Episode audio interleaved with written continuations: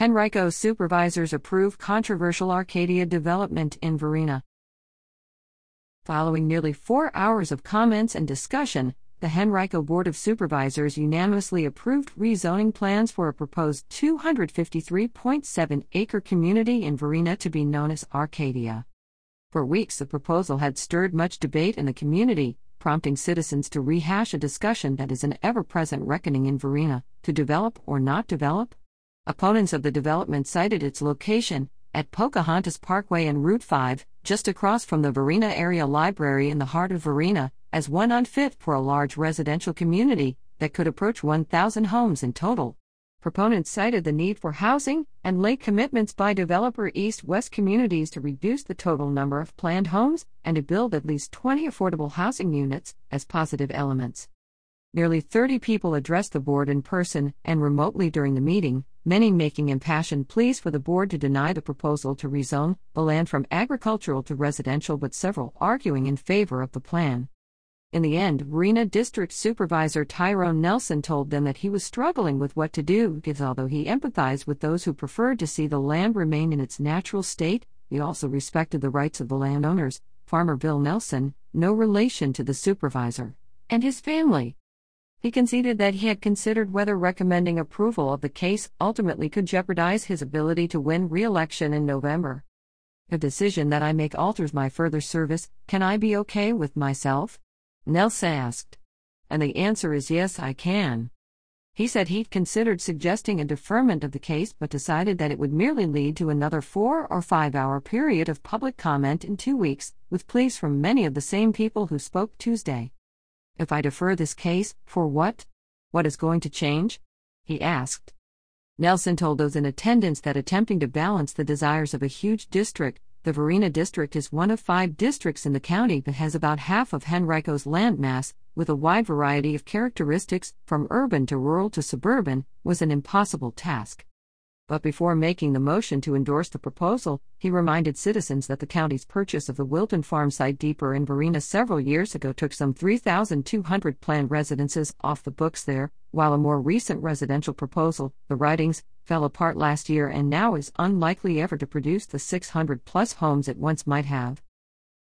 Arcadia's developers originally had proposed as many as 1,000 total residences, a mix of single family homes, townhomes, and condominiums, but this week, they amended that proposal downward to request the right to build 500 total homes west of Wilson Road and no more than 295 east of Wilson Road, but with the caveat that none of those latter residences would be built before January 24, 2030.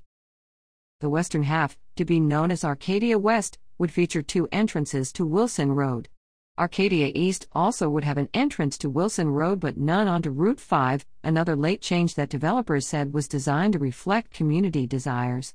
No more than 50 homes could be built in that section until the construction, a second point of entry, which would require the developers to acquire additional land, according to Henrico Planning Director Joe Emerson.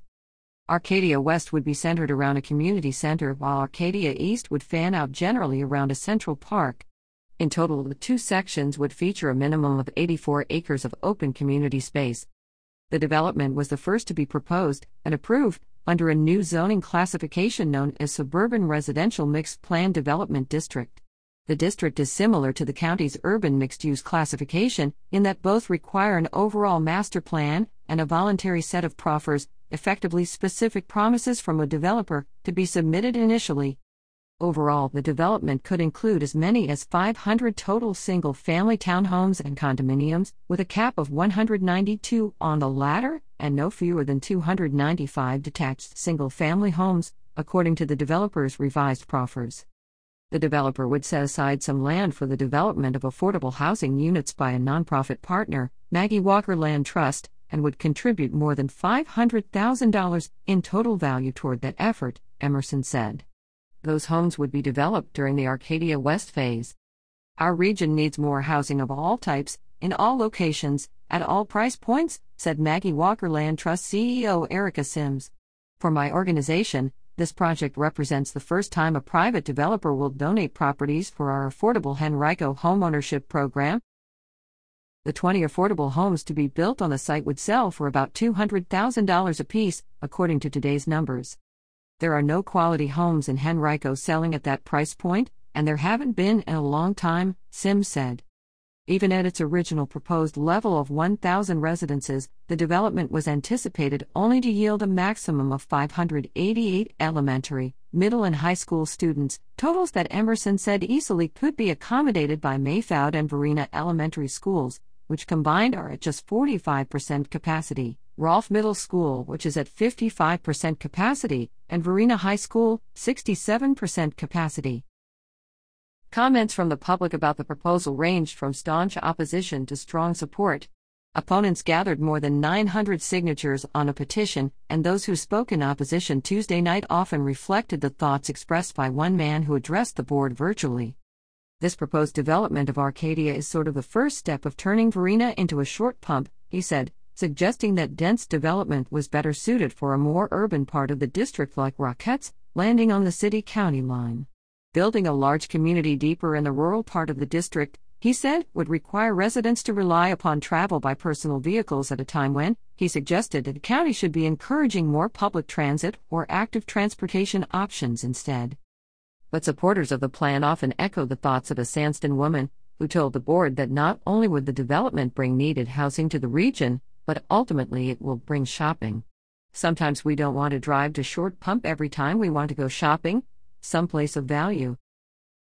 Longtime Varina resident Vicky Dowdy Mullins, whose family has lived in the area for six generations, told supervisors that the county should focus first on improving conditions for existing residents before approving developments like Arcadia.